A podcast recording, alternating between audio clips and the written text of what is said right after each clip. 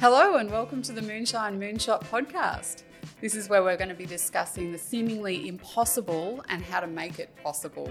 Uh, we're going to be talking about impact and unpacking what that means, and also just how to move humanity forward. I'm Sue Collins, and this is my co host, Mike Hill. Yeah, so Moonshot, what's Moonshot all about? It goes right back to when JFK said we must go to the moon within a decade in the 60s and made it happen.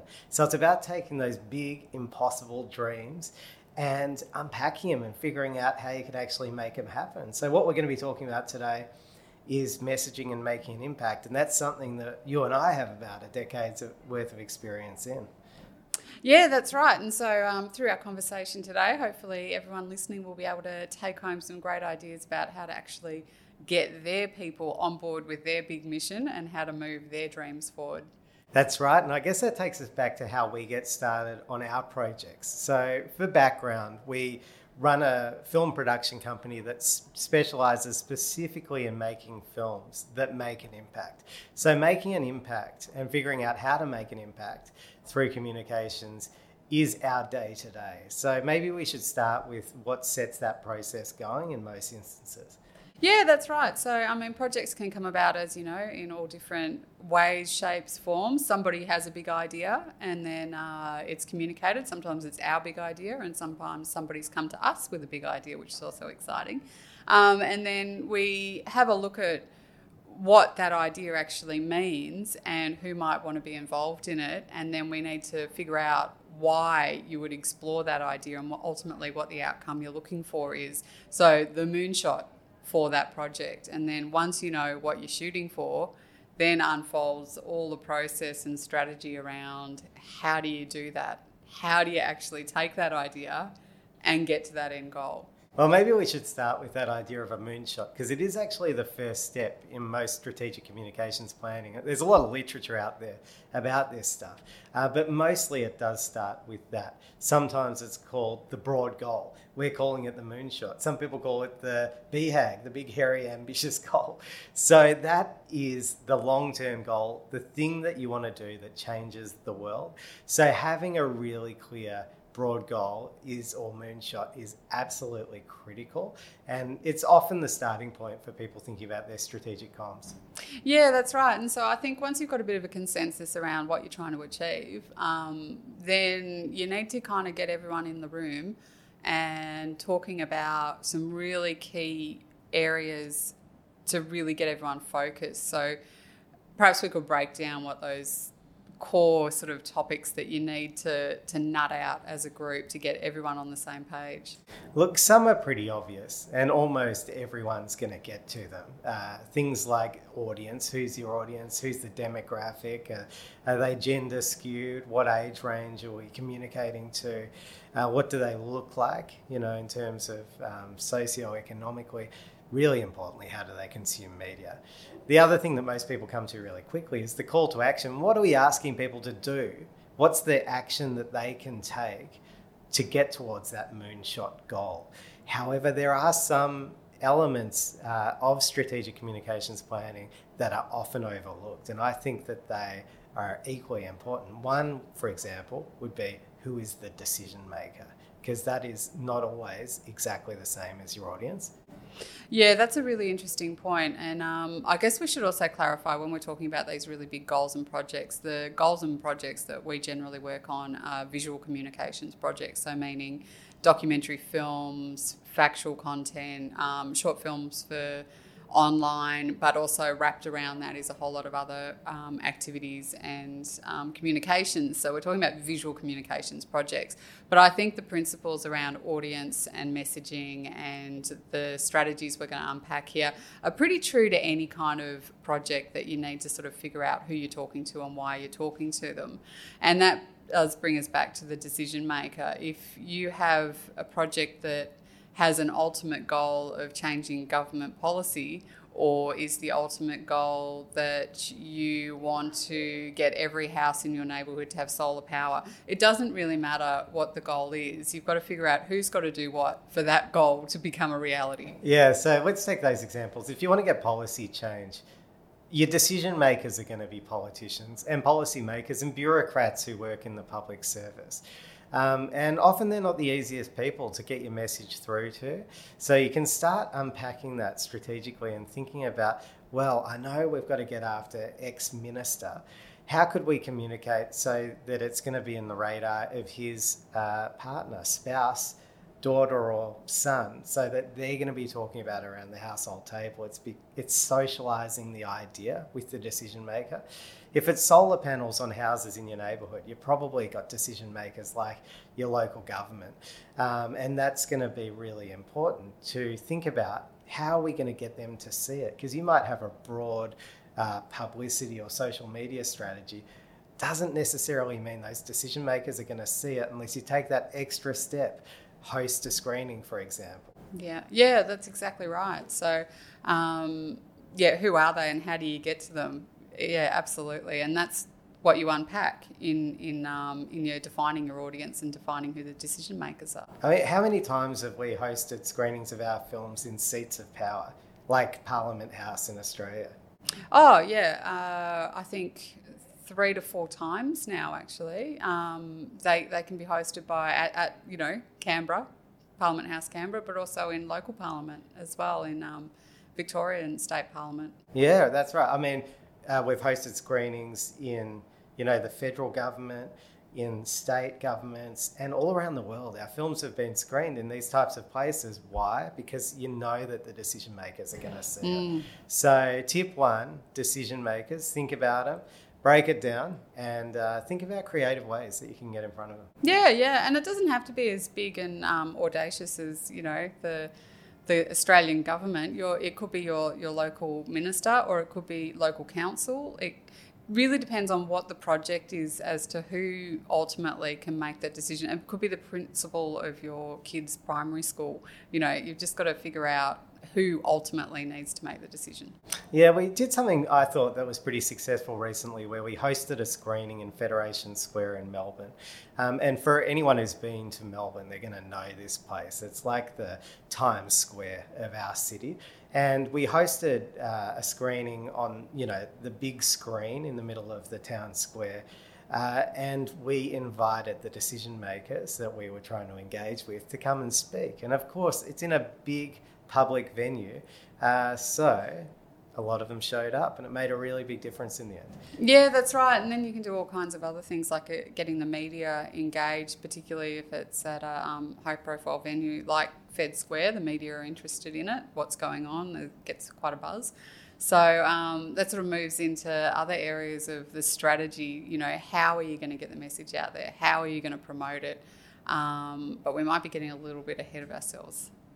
I think, you know, you can go any which way. It can be a non-linear process, strategic communications planning. It doesn't need to be by the numbers. I think you just need to give thought to a lot of these different topics. So we might dive in and out of a few different ones. Another one that I think is really important but is so often overlooked is the worldview of the mm. person mm. that you are reaching out to and trying to communicate with. And that's linked really closely with what we sometimes call their core concern. What is it about what we're communicating that resonates with them as an individual, as a human?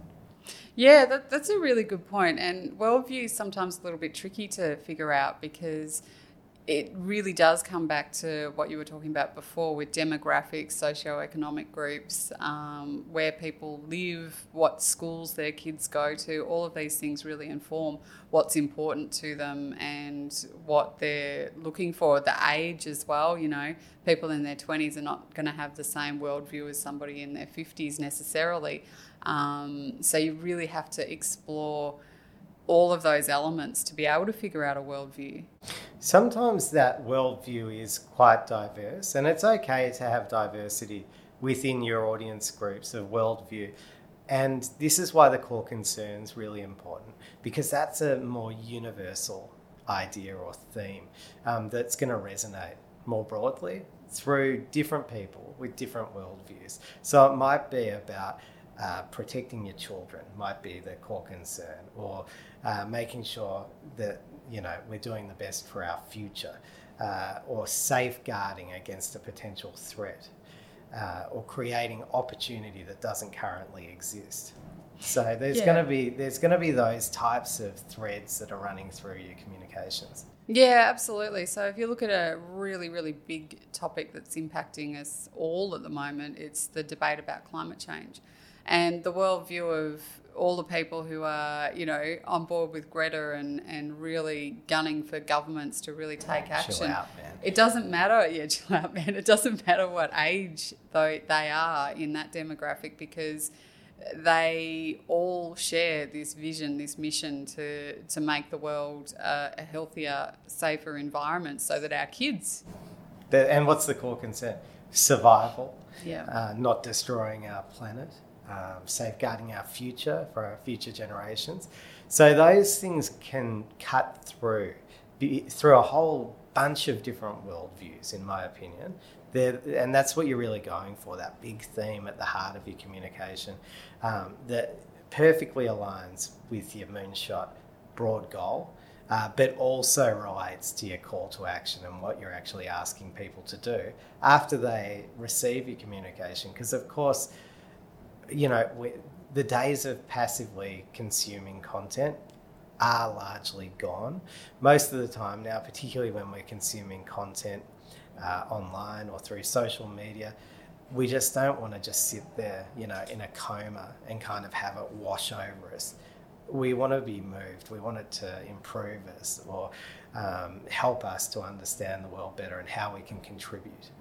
Yeah, that's right. I mean, it depends if you're binging on Netflix or you're actually wanting wanting to turn your brain on instead of off um, as to what you try to achieve out of consuming content. But both both of those examples, you know, um, will have a call to action for the audience, whether it's watch the next episode or pick up, you know, pick up your phone and subscribe to a mailing list. Like there's always some kind of way to motivate the audience to take a next step.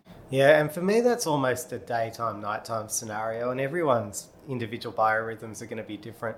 I want to binge on Netflix, you know, on video on demand, uh, like Amazon Prime, and at night, you know, I just want to switch off and escape. But during the day, I want to be engaged, and uh, you know, I'm trying to improve myself during those daytime hours. So that's going to also inform the type of communication you're doing. Is it passive or is it active? And if it's active, it becomes a call and response with your audience, really. Yeah, absolutely. So now we've sort of touched on um, a few different areas around the strategic planning. So we've talked about defining your audience, we've talked about picking your ultimate end goal, we've talked about who the decision makers are to get to that end goal. We've also um, now touched on the call to action. Sometimes the call to action I find doesn't necessarily come straight away. It there might be a whole range of calls to action, and it's a little tricky to know which one you want your audience to do. And there might actually be a few different calls to action because in the initial launch phase, you might be just trying to build an email list, just trying to get your audience to connect so that you can actually communicate more back to them. Or further into it, you might be wanting them to do a lot more sharing and commenting and liking, or you might be wanting them to host a screening if it's a film, or you might be wanting them to uh, write letters to local ministers. So the calls to action can actually shift and transition depending on what the project is and what you're trying to do. Yeah, one of the biggest mistakes can be looking for that silver bullet communication, the one thing that cuts through and does everything. And that's why we've got this guy on the table, you know, because that's what yeah. you end up Can you tell me like. about that? Because I don't know what a Goomba statue is. you know, a, a Goomba's an unhappy dude. And you're going to be an unhappy dude if you're trying to find a silver bullet way to communicate everything in one here. You know, versioning. We are uh, in the business of versioning, and I think everyone needs to be, right? You need to have different versions of your message because we're consuming content really differently in different places. Yeah. You need different durations. You also need different calls to actions depending on where you're putting them. Uh, we're also living in a very multicultural world, so we need language versions often. Yeah, um, you know, and accessibility versions so that we can reach the broadest audience. So you're not going to end up with just one thing, and that's okay. It's about understanding why each asset that you're producing, each piece of communication makes sense within a broader strategy and moves you that one step closer to your moonshot. Yeah, that's yeah, absolutely. So coming back to the moonshot, uh, when we're talking strategic planning, have we covered the core elements, or I feel like we might be missing one? Oh, look, there's a lot in there. You know, you're often talking about messages, obviously. So Mhm. that's one that's easy to overlook, but it's such a critical one. Breaking down what the key messages are in your communication. Yeah. What are we trying to impart? Often people can come to that pretty quickly. I love starting with the messages in this process because they often are sort of, you know, uh, close at hand. Uh, but what I find really interesting is when you overlay that with messengers, because often people don't think about who is the best person to carry this message to get my point across. And that's where it's really great to have done the profiling on your decision maker and your audience, because you often want your messenger to relate to their experience. Yeah, this is a really, really good point because yeah, who who I would respond to giving me a message is going to be totally different to who would respond, who you would respond to. So um, yeah, it is really important to think about that in relation to your audience and and who they want to get their information from. There's one big exception. Normally, we like hearing messages from people like us, except with politicians, because no one wants to hear a message from a politician, especially another politician. You know, so you got to think about who are they going to listen to. You know, it's going to Well, be about Twitter, apparently. Yeah, yeah, and it's going to be about the voters, isn't it? And it's going to be about demographically who they're really trying to attract at that given point in time. Yeah, that's um, that's right. And so yeah, I, I think that's um, there's a lot we've covered here in uh, this short period of time, and probably we need to go quite a lot deeper for a lot of people to really um, be able to extract what they need from this conversation. So absolutely encourage everyone to send in their questions so that we can uh, know what you want to hear more about in Yeah. uh, future episodes. Yeah, you know, reach out, get in touch. Uh, we're here, we're on social media, we're on LinkedIn, we're accessible, we're out there in the world. Our website, Moonshine Agency, has a lot of great, useful knowledge base and material around this stuff.